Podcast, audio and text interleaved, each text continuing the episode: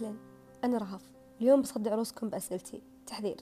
لو كنت تعتقد أنك عاقل فكلامي غير موجه للعقلاء. حواري مع المجانين أمثالي.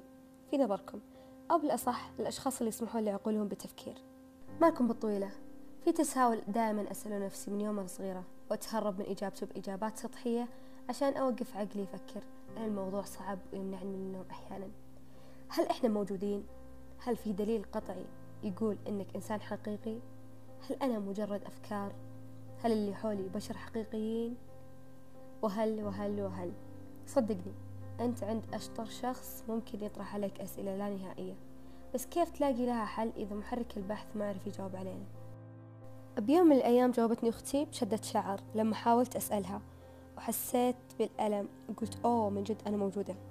بس زاد جنوني بعد تغريدة كتبتها كان محتواها ماذا لو كنا مقتنعين أننا نحس بالألم بكل مرة نضرب فيها طاولة أو أي جماد بينما هي مو موجودة والألم غير حقيقي ومجرد فكرة اقتنعنا بوجودها اللي أقصده قانون السببية. بعد ما واصلت يومين وست ساعات من التفكير ذكرت حلقة شفتها ببرنامج وثائقي. كانوا يقنعون أشخاص بأنهم بيحسون بألم فظيع إذا استخدموا آلة وشافوا فيديوهات لأشخاص قبلهم وهم يتألمون منها بينما في الحقيقة الآلة ما لها أي تأثير. بس هل قوة أفكارهم راح تحسسهم بذا الإحساس؟ لما جربوها ما حسوا بأي شيء.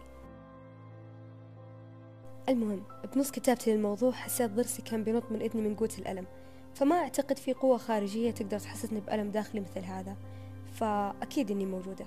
والألم دليل على أني إنسان حقيقي وموجود حسب فلسفتي. الألم لكن هل من الممكن أن يكون الألم ممتع؟ وهل لو كنا نعيش الألم طول الوقت سنفتقد نقيضه الراحة؟ اللي أقصده. لو ما درينا أساسا أنه في شيء اسمه راحة أو أني ما أحس بألم هل راح يكون الألم موجود؟ ولا راح نحس أنه هذه حالتنا الطبيعية؟ خلينا نبعد عن أفكاري اللي ممكن تلخبطكم ونسولف عن كم شيء. قد فكرتم ليش في ألم أساسا؟ يحكى أنه كان في طفل هندي عنده قدرات خارقة. يأكل الحديد والزجاج يمشي على النار وغيره. كانوا يعتقدون أنه معجزة. طلبوا منه مرة أنه ينط من فوق عمارة من سبع طوابق ونفذ طلبهم. لما وصل الأرض توقف الطفل للحظات وبعدها قام طبيعي. وصفقوا الناس وكل شيء. اللي صار بعد يومين توفى الطفل وطلع مصاب بمشكلة بالأعصاب فما كان يحس بالألم. وجاء نزيف داخلي بعد القفزة. أها. إحنا نحس بالألم عشان نحمي أنفسنا من الخطر هذا جسديا بس نفسيا نفس القاعدة تنطبق معناته أرواحنا تحتاج للمساعدة والإنقاذ. وهنا نرتكب خطأ. الاستمرار بالهروب من الألم ظنا مننا أننا نعالجه. كل مرة تضيق فيك الدنيا تدور لك أي مفر ومهرب عشان تتخلص من هذا الألم. بس أحب أبشرك أنت قاعد تزيد النزيف الداخلي اللي فيك. كل مرة تهرب راح تزيد الفجوة ويصعب إغلاقها. كل مرة تهرب راح تهمل روحك وتبعد عنها. وممكن الرايح والجاي يلعب فيها وأنت مو مستوعب. أنا ما راح أكون الشخص اللي يكون بمنطقة راحة وينظر على الناس وهو فوق مرتاح. لا أنا كتبت لكم كلماتي بعد ما عشت فترة صعبة نفسيا علي وحلها الوحيد هو إني وقفت هروب ورجعت لكم خطوة ورا. لقيت نفسي تحتاج لإنقاذ من النزيف اللي تعانيه. كنت أجهل مكان النزيف لأنها مغطاة بالدم والألم.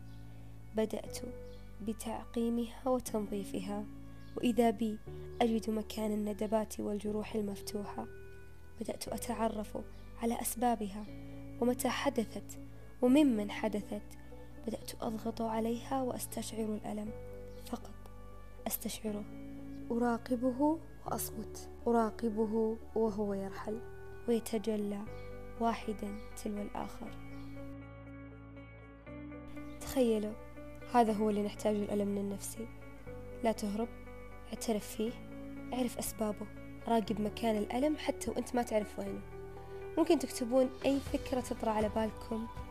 تكونون صريحين وتقولون كل الكلمات الصعبة اللي مو عارفين تقولونها. والطريق الأفضل من ذا كله اجلس بعد أي صلاة وسولف لربي عن اللي تحسه قول اللي بخاطرك حتى لو بكلمات ملخبطة. تذكر هو رب اللي خالقك وعارف نواياك. مو زي أي بشر اللي يحتاج نوضح لهم أفكارنا ومقاصدنا. تدري وش أحلى من أنك تفضفض لأرحم أحد عليك من أمك؟ أنه سميع مجيب راح يسمع اللي بخاطرك ويجبره ويستجيب. ولما تخلص كل هالسوالف مع ربي ارجع اكتب كل اللي بخاطرك وشايل همه كنقاط. وبعدها أسرد بالكتابة. سولف أحكي مشاعرك. ورد على نفسك بحلول هذه المشاكل. بكل شيء تقدر عليه. حتى لو بكلام تطبطب فيه على نفسك ممكن تكون منتظره من أحد تحبه. بعد حوسة السرد اكتب نقاط أخيرة باللي تسويه الآن وركز على كلمة الآن. لأن هي المهمة. كل ما حسيت بأي ألم نفسي استمتع بألمك. عالجه وممكن بطريقتك اللي أفضل من اللي قلتها أنا. وعلى طاري موضوعنا اللي بالبداية أنت تتألم إذا أنت موجود.